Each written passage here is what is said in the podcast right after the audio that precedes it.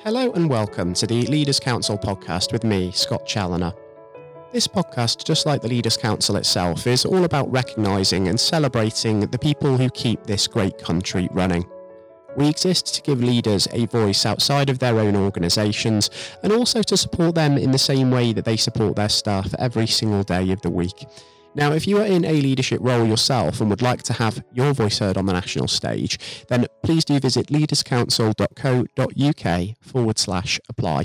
And who knows, maybe you'll be the next one to join us on the programme. Um, I'm delighted to say that joining me on today's show on what is another warm summer morning here in the capital is Donna May Weeks. Donna is the lead practitioner at Poppies Day Care, a privately owned day nursery over in Tiverton, Devon.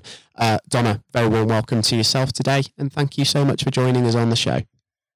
Oh no, thank you. It's a pleasure to be talking to you. Unfortunately, the weather here is dire. We have it's oh, very goodness. windy and wet. So I'm wishing I was there in person chatting to you instead. Oh, I'm very sorry to hear that, Donna. It's a lovely day for it here today, but hopefully, like I say, you're in and away from the wind and the rain, so uh, it's um, not too Absolutely. bad. Absolutely. Um, having sort of briefly spoken about the weather there, just to set the scene, I think the first thing that we should really cover on the podcast is um, the context in which we're having this discussion. And um, that's because even though social restrictions in England are gone for the time being, we're still feeling the real sting of the COVID 19 pandemic, aren't we? And it's been affecting our daily lives now for the best part of the last 16 months, ever since that first lockdown came into force back in March of last year. So, um, if we sort of look back at that sort of last year and a bit by and large, to what extent has all of this affected you and affected your nursery Poppies Day Care, would you say? Um, yeah, that, that's a huge question, really, because the coronavirus, the pandemic has, has affected you know, nurseries in the whole of England absolutely hugely and in a detrimental way, actually. For us, in Poppy, we're the quietest we've ever been. And uh, I opened Poppy 15 years ago and started, you know, with a strong staff of about 12 practitioners and myself. Now we're down to myself and five practitioners. So we're, we're very quiet here. Um, and, you know, that has got a lot to do with, with, with COVID over the last 15, 16 months.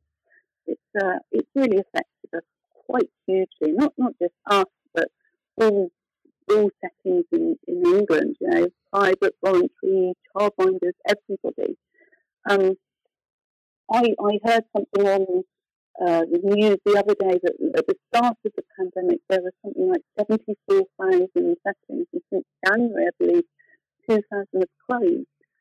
Um, you know, this is re- really quite frightening. It's very worrying.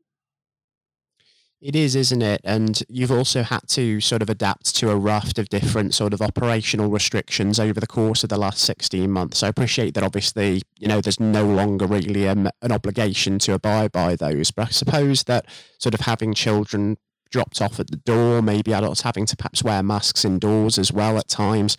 Was it difficult sort of adapting to sort of some of the demands at that of that, especially at the beginning of all of this? Yeah, thinking, thinking back to February, March of last year, um, it was an incredibly scary time and a very unknown time. So everything was changing every day. We, you know, we didn't really know what on earth was going on and what we were going to have to do. We, we as a nursery were expected to stay open um, and provide care for critical care uh, workers' children and uh, vulnerable children, you know, which isn't a problem. But what we were expected to do was to do that without any PPE. And back then, you know, coronavirus, as it still is, is very frightening. And there were thousands of deaths, deaths every day. So all of the staff, their, you know, their anxiety levels went up and they were so worried. Um, these critical care workers, even if one parent was a critical care worker and the other was not, we were still being expected to, to take those children. And to, to me, that felt very unfair that we were having to put our lives at risk without that PPE. It doesn't mean that I am not grateful or um, humbled by the work that all of these people have done, but they were doing it with PPE and we were expected not to. I took a very difficult decision and I decided to close the setting through the first lockdown. I felt that it was it was too risky, um, and also we would only have had about four children in the nursery, but still would have had to have had three staff working to make sure that we were safe for, for safeguarding purposes. And I would have lost so much money by actually opening because I wouldn't have had the fees coming in. So that was a really difficult decision to, to close my setting for, you know, well, it worked out to be about four months before we reopened. Yeah, and I suppose that what really drove that decision was not just consideration for the physical health of yourself and also the staff members, but also like your mental health and well-being as well because you've talked about the anxiety that covid-19 has caused over the course of the last 16 months. And so going into work where there's something of an unknown threat and you're you're not mm. protected i mean that's going to have a really detrimental impact isn't it? So that's something you've got to be aware of.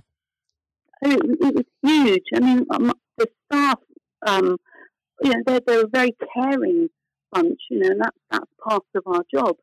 Um, and to, to see these staff very worried because if they were coming to work mixing with these children who could pass on germs, you know, they dribble on us, they sneeze in our faces, we still cuddle them. Um, having that without any protection, we, we were so worried that we could, you know, catch the virus and pass it on to a vulnerable family member and know, the inevitable could happen. Um, throughout the whole pandemic, mental health has been hugely highlighted to me mm. um, with my staff, and it's made me really reevaluate everything we do here. Um, I don't know if you've ever heard of um, a, a, a, survey that was conducted by um, the Early Years Alliance, and that was back in, I think, about 2018. It was called Mind Matters, and it was looking at the mental health of practitioners working in early years then, mm. and this mm. is before COVID. Um, and then um, it found out that about 50%, I believe, were suffering from anxiety. And that was due to the, the working conditions because we had so much paperwork to do. The government were changing things every five minutes. So, you know, it was a lot, lot for us to, to cope with. Um, and also, you know, very underfunded and you work here not for not for money, you work it for the love of the job. So 50, 50 odd percent suffering from anxiety back then. Well, add COVID into the mix, I think that number would probably go up to nearer 100%. So I had to really think about what I could do within the setting to help the staff. So we would normally do um, a supervision of my staff every other month and that would be on their work and how they were doing and anything we could uh, plan to get some CPD in for them or um, anything they need to improve.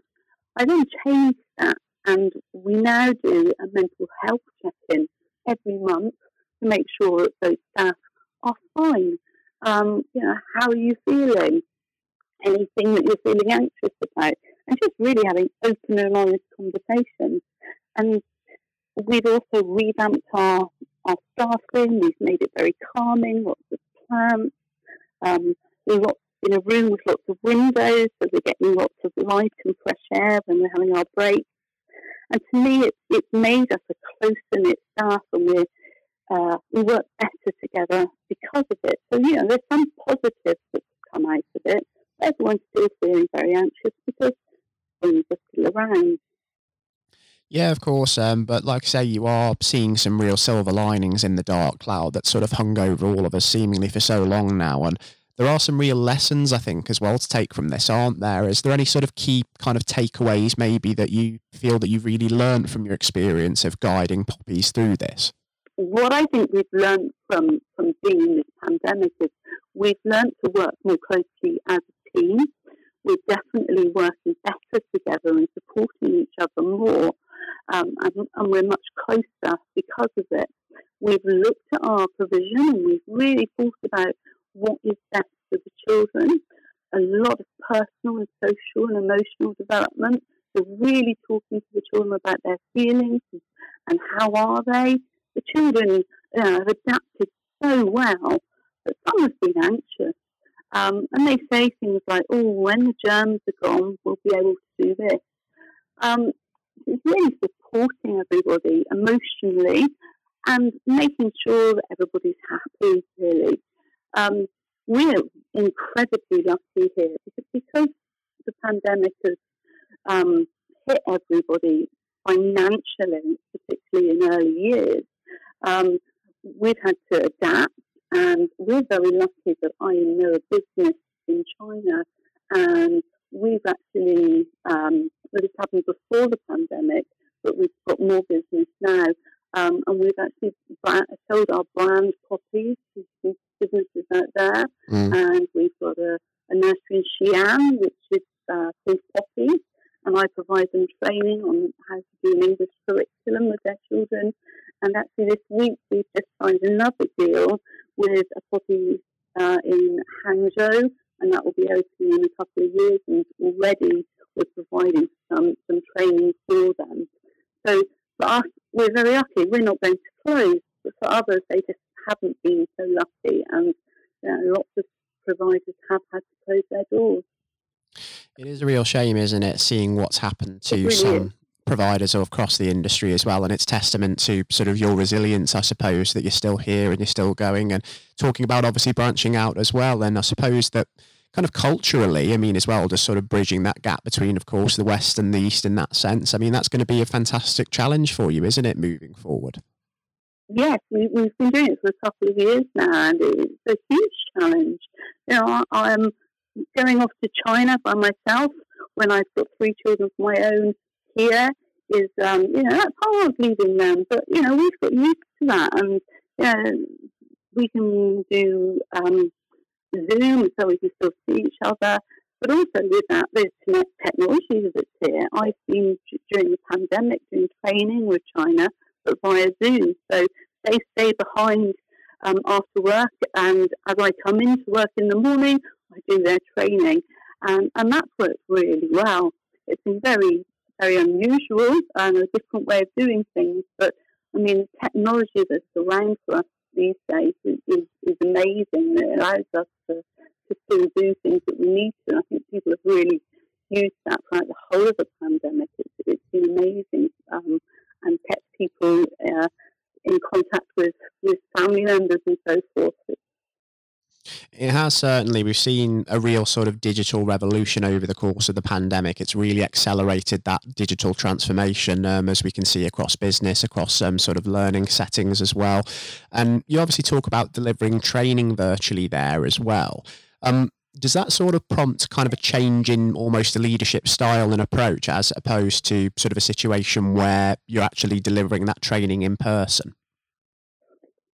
It it was very very different than um, doing training in person because I tend to not use a script and I just um, have bullet points of what I'm going to do. Whereas doing it over um, over Zoom, I have to stick to the script because the interpreter in, in China needs to know what I'm going to be saying. Um, and that for me was very challenging, not being able to ad lib and but also, you know, um, doing it virtually, you can't see the reaction of, of the, the students you're teaching, so you can't see if they're understanding. Um, you can't see their faces if they're confused or if if they're happy and really getting it. So it's incredibly challenging. It is, isn't it? Really prompts that change in style and approach for sure. And I do certainly wish you all the luck in the world in sort of keeping that challenge going and keeping that communication flowing with the bases over in uh, China. And just as we talk about the uh, the future, before we wrap things up, because I'm conscious that we're starting to run short of time on the program, Donna. Um, what are some of your priorities and sort of your targets going to be over the next 12 months? Because restrictions are gone in England for the time being, but we don't know what the trajectory of the pandemic is likely to be. So, where are you hoping to be in an ideal world by this time in 2022? And where are you hoping to be as well with these really exciting projects abroad? I think, um, you know, obviously we're very fortunate that, that we're, we've still enough children. We have the the backup of our China work to keep us going. Looking at the future, I think that we'll definitely be concentrating on mental health of, of the children and the staff. Um, we'll be promoting the nurseries we do to get new children in. Um, you know, it's been a challenge because parents have reevaluated and lots of parents are working from home and they can have the children at home because they can choose their working hours. So it's making sure we're, we're still having children um, to, keep, to, keep the staff occupied because that's what they're paid to do. But also, I think for us to, to survive, we will be um, having more work work abroad to help us help us through this because the funding isn't there for us to, to be able to survive without that um, extra income. Yeah, it's going to be a bit of a challenging time, isn't it, in that respect for a lot of providers across the sector with the funding issue. And I suppose as well, it comes down to people's confidence, doesn't it, in bringing their people back into childcare settings and just really being able to sort of take advantage of those services because there is going to be some lingering anxiety going forward. And it isn't a given that restrictions are gone. People are going to be flocking back to sort of those venues and those things that they were doing before. Absolutely. I mean, we've, we've lived with COVID and lots of restrictions for you know, a year and a half now. And at some point, I think you know we have to get back to some kind of normality, and and that's what we're trying to do here. We're trying to have a new normal, and um, you know it is working well for us. And as I said, the, the team that we have we work so well together, and we're so supportive now that you know we're a really strong team and well, we, we wait for Ofsted to come and inspect us again and see how much we've improved since our last inspection and maintain that outstanding status. And I'm sure that there's been plenty on the ground as well in terms of adapting to the challenges of the last 16 months that's really going to impress them as well along the way, Donna. Um, I hope so, yeah. I'm, I'm sure of it. Um, thank you as well for joining us on the program today. We're just about out of time, but I've thoroughly enjoyed the discussion that we've had. It's been really, really useful um, just to have a little bit of an insight as to what's been going on in the childcare and early years settings because the challenges have been great. And I think as well as we maybe start to understand more about where the pandemic's going to go and how we're going to sort of adapt to this in your industry going forward, um, I think it would be brilliant to perhaps even catch up and have you on the show in the future just to see sort of how things have changed and how things are getting on. And hopefully, as I say, there'll be some positive news to share on that Ofsted inspection front. That would be my pleasure. Thank you so much for having me. Likewise, Donna, thank you so much for your time because it's pivotal to the work that we do here at the Leaders Council, hearing those authentic stories from uh, business leaders and leaders within education, within communities all across the country. And um, also, do take care and stay safe with all that's still going on as well until we hopefully speak again because it's very clear that we're not quite out of the woods with this yet, but let's just keep our fingers crossed that better days are ahead of us. Thank you so much. It was a pleasure welcoming Donna-May Weeks, lead practitioner at Poppies Day Care in Devon, onto today's programme, and I do hope that you all thoroughly enjoyed the interview. Uh, coming up next on the show today, we'll be joined by Leaders Council Chairman and former Education Secretary Lord Blunkett, who'll be sharing his take on the events of the last 16 months with the COVID pandemic and his hopes for the weeks and the months ahead as hopefully we enter a period of economic recovery with the tentative lifting of restrictions across the UK. And that will be coming up on the programme next. Lord Blunkett, welcome. Thank you very much. It's very good to be with you. Um, well, of course, uh, nothing is being said uh, at the moment other than COVID 19, uh, which uh, we must touch on. Um, what would your message be to small businesses who are trying to keep going?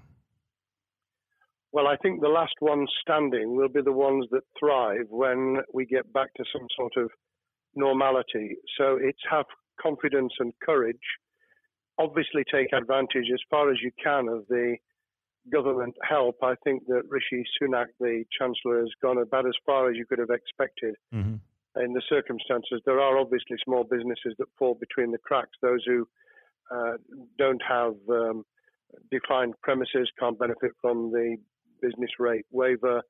Uh, have not really been able to demonstrate that they can uh, adhere to the PAYE for furloughing staff, and of course whether they can receive the the grant, ten thousand or twenty five thousand. All, all of those who can uh, are obviously able at least to benefit from that for the time being, and look to the future. But I think the second thing to say, and they don't need me to tell them this as a politician who who did once do a business studies qualification, which is that it will be a different world, and being able mm. to hmm. think about how that world will look in a year's time, and be creative about it, and learn from not just what's happening to you at this moment in time, but to others around you and the sector that you're working in, that will be really important.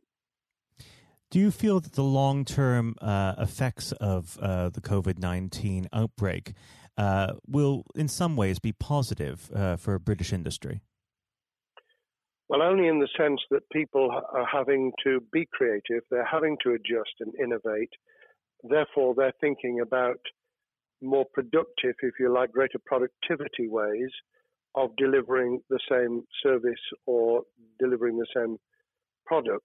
And in that sense, I think we'll have temporarily at least very much higher unemployment than we've become used to, but we'll probably have a burst of productivity mm-hmm. which will help with the recovery.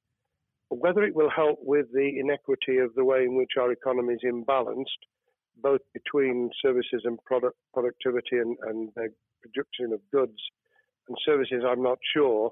What we will need to try and do is to ensure that the geographic imbalance that exists is, as far as humanly possible, is dealt with by both uh, the entrepreneurship and innovation from the bottom up and targeted government help, which will still be needed. And we are now in the throes of the kind of borrowing that we saw back in 2008 to save the banking and economic system. We're, we're having to do that to save the whole of our productive business and mm-hmm. commerce. And I think that will have to be sustained for some time. Do you feel that people will take a second look at global supply chains in the wake of this outbreak?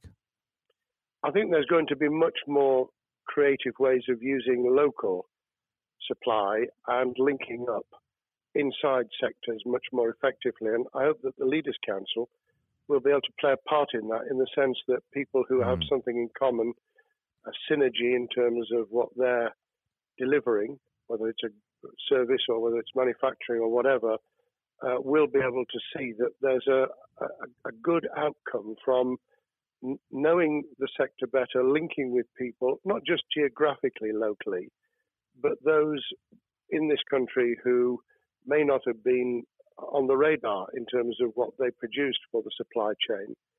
And of course, um, ensuring, because there's quite a lot of fraud going on as we speak with um, people getting into cyber attacks, that they'll also take account of going into the the cybersecurity side effectively as well. The more we're online, the more people who are working from home, the more vulnerable those businesses and their supply chain become. And that's something to think about as well. How important is strong leadership at the moment? Well, I actually think that it's brought to the fore leadership in a whole range of areas from obviously government itself, and there's been ups and downs, but all the way through the public and private sector, people have, to use the jargon, stepped up.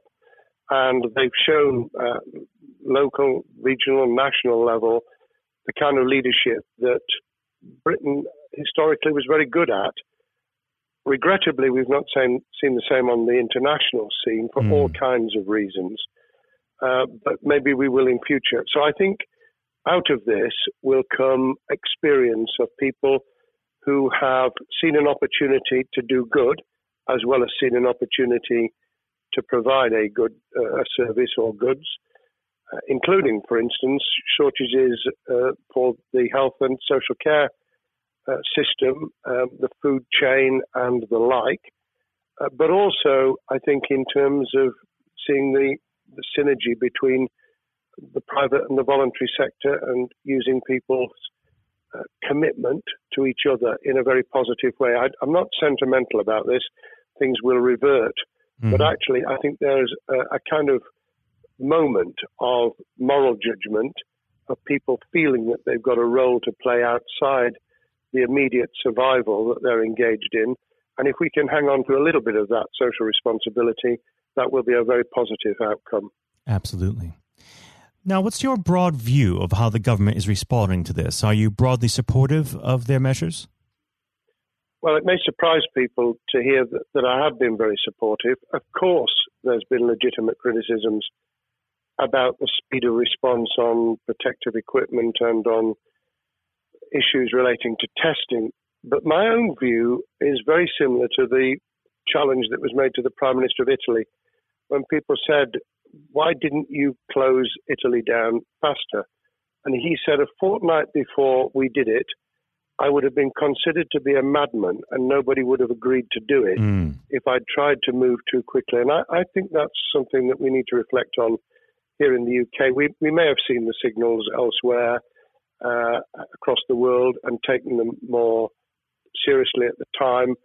Hindsight is a wonderful thing, but as someone who's uh, had his life in uh, the opposite uh, political party to the, the present government, I think that with some hiccups and mistakes, they've not done a bad job in what has been incredibly difficult circumstances. And you're absolutely right. In a in a liberal uh, democracy that we live in, it's it's very difficult for people to swallow orders given to them from government.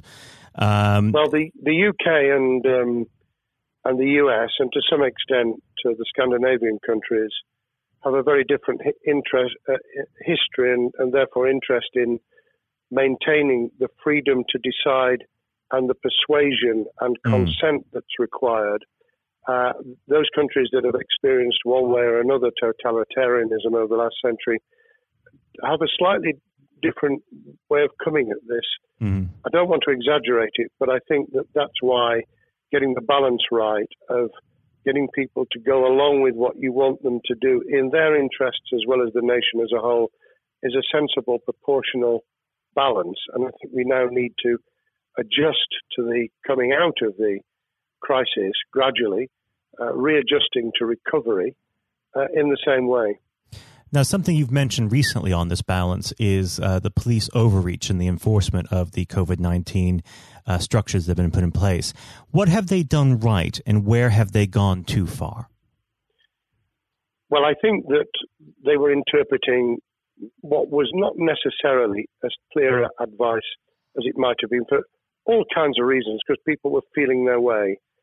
I think what's come out of it has been uh, a demonstration by local police services in some parts of the country that they could get people to do what was needed without the heavy hand of drones overhead mm. or people being told that they you know shouldn't be walking in the street because this was all about self isolation not incarceration it was about getting people not to pass the infection on to each other and therefore to provide distance rather than to make our lives a misery those police services that adopted that policing by consent and chivying people along did really well. Those who went over the top, I think, soon got a very substantial pushback. And one of the strengths of our democracy is that you could have that debate. People could say, I'm terribly sorry, we, we think the police force in our area has gone over the top. And that in itself is a constraint and uh, a readjustment.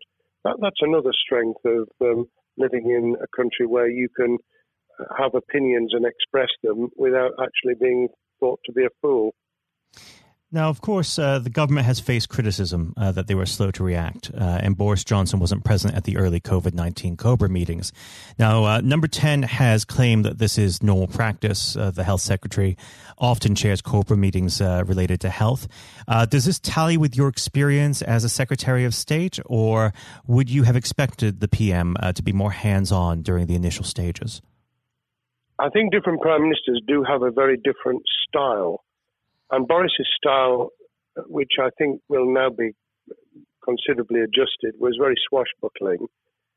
In some senses, delegating is a good thing, uh, as every leader of every business or public service knows.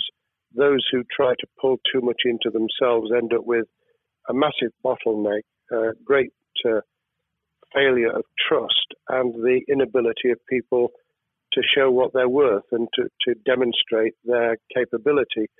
So I, I, I'd be very wary of jumping in and saying he was wrong to delegate the essential Cobra meetings. What I was surprised about was that he didn't um, chair the first couple because mm-hmm. my experience with Tony Blair for the eight years I was in cabinet was that Tony was a great delegator, but he would get a grip to begin with watch what the difficulties were, and then give people direction and confidence to be able to get on with it. So, looking back, I think Boris himself probably thinks, God, I wish I'd spotted the signals from elsewhere in the world more rapidly and I'd just been there. However, this also raises another issue. All of us in positions of leadership need good teams around us. Mm-hmm. I think after this is over, he will be assessing those who really did step up and those who demonstrated their inadequacy. I think we'll probably end up in a year's time with a much stronger cabinet than we have today. Well, absolutely. And of course, uh, we've seen a, a significant uh, drop in the visibility of uh, certain special advisors like Dominic Cummings uh, during this uh, entire period. So it'd be interesting to see how that pans out. Um, well, now- it certainly readjusted the role of those behind the scenes with those who should be taking the decisions having received advice. Obviously, there's been a complete transformation in the profile of experts, if I might use that term, who'd previously been denigrated. Mm-hmm. Scientists, medics, people with behavioral science uh, understanding. My only criticism was were we getting wide enough advice? Were we narrowing it too much to a couple of key centres in London? But that's because I've always been adverse to everything being London centric. I think there's great expertise, wisdom, experience out in the sticks, and uh, we should use it. Uh, rightly so. Um, now, was part, pandemic planning part of your time as a minister, particularly perhaps uh, when you were Home Secretary? Well, it was, but it was on the back of risk arising out of counter-terrorism measures. Right. Uh, I was the Home Secretary for three months when the attack took place in September 2001 on the World Trade Center and beyond we did an enormous amount of uh, scenario planning, both desktop and, and real. On the back of that, it was very heavily orientated to future developing terrorism risk. I certainly got involved with talking about pandemics. I remember being at a seminar in Edinburgh where the university there had done a lot of work itself on the issue of pandemics. And of course, we, we saw SARS and other things emerging. I, I think it would. People have criticised the government for not picking up the report from 2015, five years ago. I think that what happens is human nature kicks in. You deal with what you're immediately faced with. Mm. You you can you can sponsor reports, and this is true of business planning, of course, as well, and scenario planning for what business continuity will look like, recovery plans for business, what will happen if um, there's a cyber attack, what happens if there's an energy sh- uh, shutdown. Um, these kind of things you, you can look at, but you're immediately turning your eyes to what's in front of you.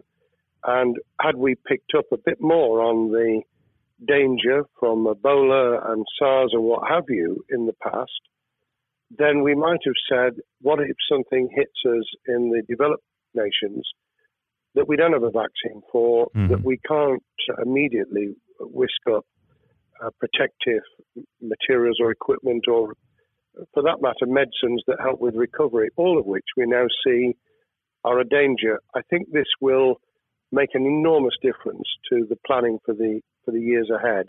I hope it will be widened so that we don't just look at what's happened, but very rarely do you see something exactly repeat itself some of the circumstances will be, but others won't. So that's why I've put emphasis in what I talk about on looking at the other virus, the cyber attack uh, scenario, mm-hmm. which could be just as dangerous in a uh, a world of just-in-time provision.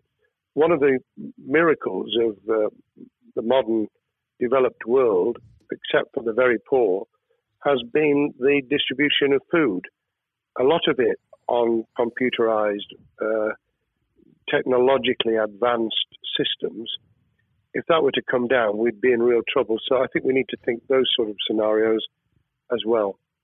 So have a full plan across uh, both sectors: uh, biological warfare, pandemics, and uh, cyber warfare. Yes, and to do so on different levels. I think again, thinking of thinking global but acting local, we mm. need a lot more to think about what would happen if something took shape that actually broke down those national and global chains and how we would cope. And without, uh, obviously, we've got enough fear and anxiety to last a lifetime without uh, creating even more anxiety. We can think about those things for the future in a more rational way, I think. Now, aside from the physical uh, threat of the virus, one of the things that people are vastly worried about is the effect on uh, the economy, not just national economy, but also the world economy. Um, now, it has been said by certain parties, um, and uh, I'd like to garner your uh, thoughts on this. Is there a danger of the effects of the lockdown being even worse than those of the virus? Were it be prolonged, I fear that that balance would tip the other way. It is about proportionality. It is about balance. It's the wisdom of Solomon, really, to to get the moment right when you start to move and then to move quickly.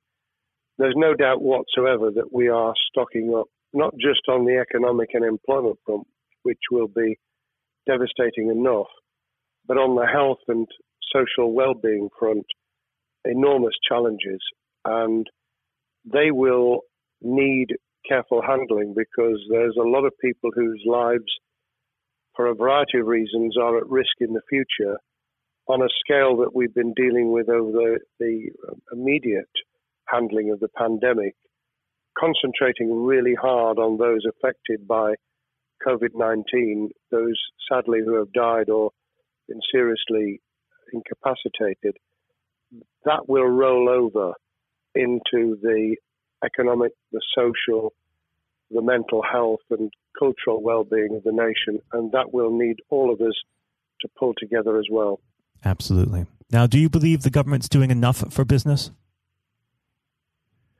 I think that the speed of reaction once the scale of the pandemic was clear was very good. I've praised Rishi Sunak for his action. Uh, remember a chancellor who only just come into office was planning to deliver the budget in the middle of March and has had three, at least three equivalent budgets since. I think he's handled it very well. Understandably worried now about what we're doing to our economy. The level of borrowing is sustainable because of low interest rates, but it reaches a point, of course, where it tips over so that you can't then do the kind of structural investment requirements that the government were laying out before and in the March budget. And mm-hmm. those will have their consequences as well as a planned payback over many years. I think we've learned something over the last few months. We, we needed to take immediate action. We don't want another round of austerity equivalent from 2010 through to 2019, I don't think the nation, on the back of what's happened and the challenges we have, could take that. And therefore, we need a different plan, economic plan, over a much longer period, just as we did from the Second World War all the way through to 2002, when the final American loans were paid off. Now, of course, uh, one thing that's on everyone's lips um, how much longer do you believe uh, that the lockdown can go on for? I believe that we need to be substantially back in action as an economy in June. This obviously is led in terms of places where people would meet in large numbers, having to uh, adjust to the fact that it will be longer for them. And sadly, that will involve business closures. It's why the Chancellor extended the furlough scheme to the end of June. Mm-hmm. But unless we, we get things moving in June, I think we'll run into the summer where all kinds of services and industries will have a chain reaction effect. And what happens with one will then have a major impact on another.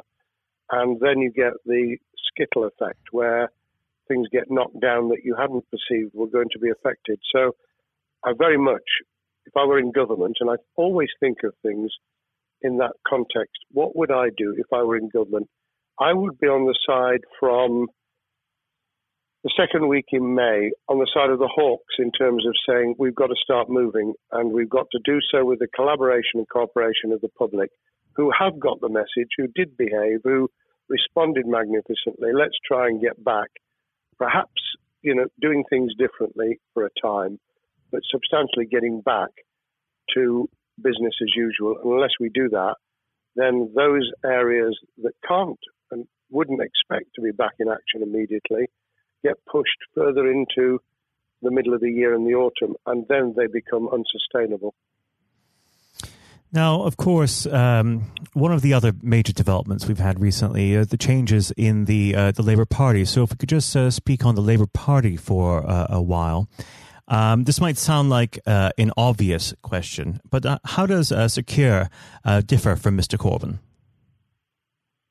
Well, I'm biased because I believe the Labour Party um, has come out of four and a half years of a black hole of a nightmare, mm. uh, where it neither represented a, a, a uh, credible opposition nor uh, an electable government, and the combination was to let those who supported the Labour Party and needed some of its policies uh, let them down very badly.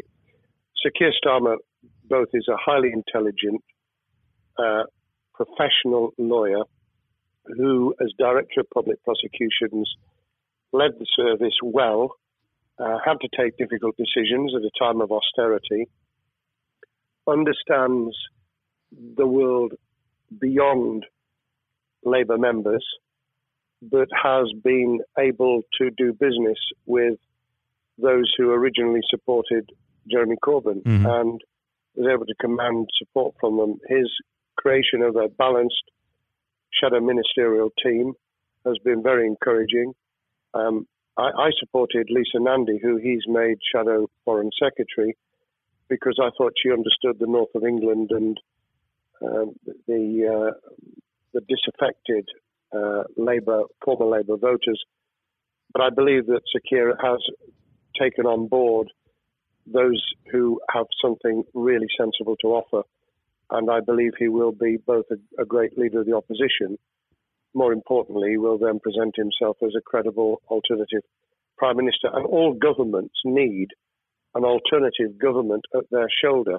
Mm. Uh, it was true of us from 97, and it took the Conservatives some time to recover and to get to that position, but they did, and the Labour Party will, and that's crucial for our democracy. All of us need to understand and appreciate that a living, breathing, functioning democracy requires uh, a credible, confident, and uh, in many ways uh, supportable opposition, as well as a government that we clearly want to do well because none of us want, as we didn't with the COVID crisis, none of us want the government to fail. We want to see our economy recover. We want our social well-being to t- be taken into account. We want to overcome deep-seated inequality and poverty, and we want to do it with enterprise and entrepreneurship and business playing their role. And that is about leadership nationally, locally, in the private and the public sector. People with ideas, with confidence, with the ability to pull teams around them. Above all, to have some idea of what it is they want to achieve and a very good idea as to how to achieve it. What's the one king, uh, key thing that Sir Keir needs to do to restore Labour as an election winning party?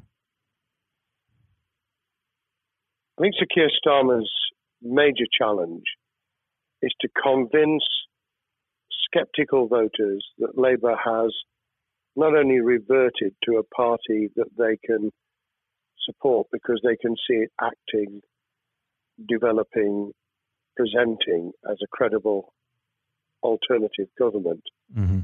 but also that the lessons have been learned from the fiasco from 2015 onwards. In other words, there have to be very clear signals of substantial change, not just the right words, not just reassurance that we're not uh, going back to some of the crazier uh, policies, but actually that we've understood why the electorate rejected those policies so substantially in December 2019. If people get that message, they'll understand that the Labour Party has changed, as it did in the 1980s and early 90s, to become the electable government with the greatest majority in historic majority, even greater than 1945, which I was privileged to be able to take advantage of in 1997 when I joined the cabinet.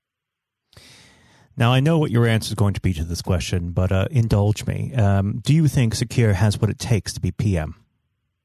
Yes, I do. I think he has the background, he has the experience, he has the professionalism, he has the forensic uh, mindset, and he has the confidence to have put a team around him which will ensure that it will work. And those elements are true of all leaders ideas, ability to build a team, to have confidence in that team, uh, and to be able to demonstrate leadership in practice, sometimes at the most difficult times.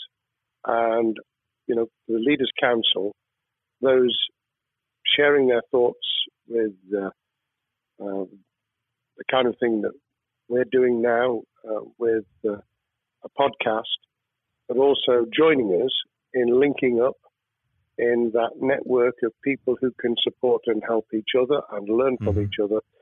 That is what needs to be done in politics as it needs to be done in business. Thank well, you very much indeed, Matthew. Well, really thank you for coming on the uh, the program. It's been a, an absolute pleasure, and I look forward to speaking with you again. Thank you very much, and good luck to all those listening in what has been a nightmare scenario.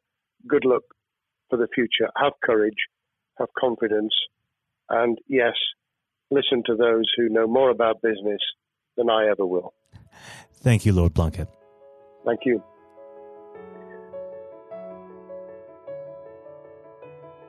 This has been the Leaders Council podcast. Thank you for celebrating excellence in leadership with us. I've been your host, Scott Challoner. Until next time, goodbye. Thank you for listening to our podcast.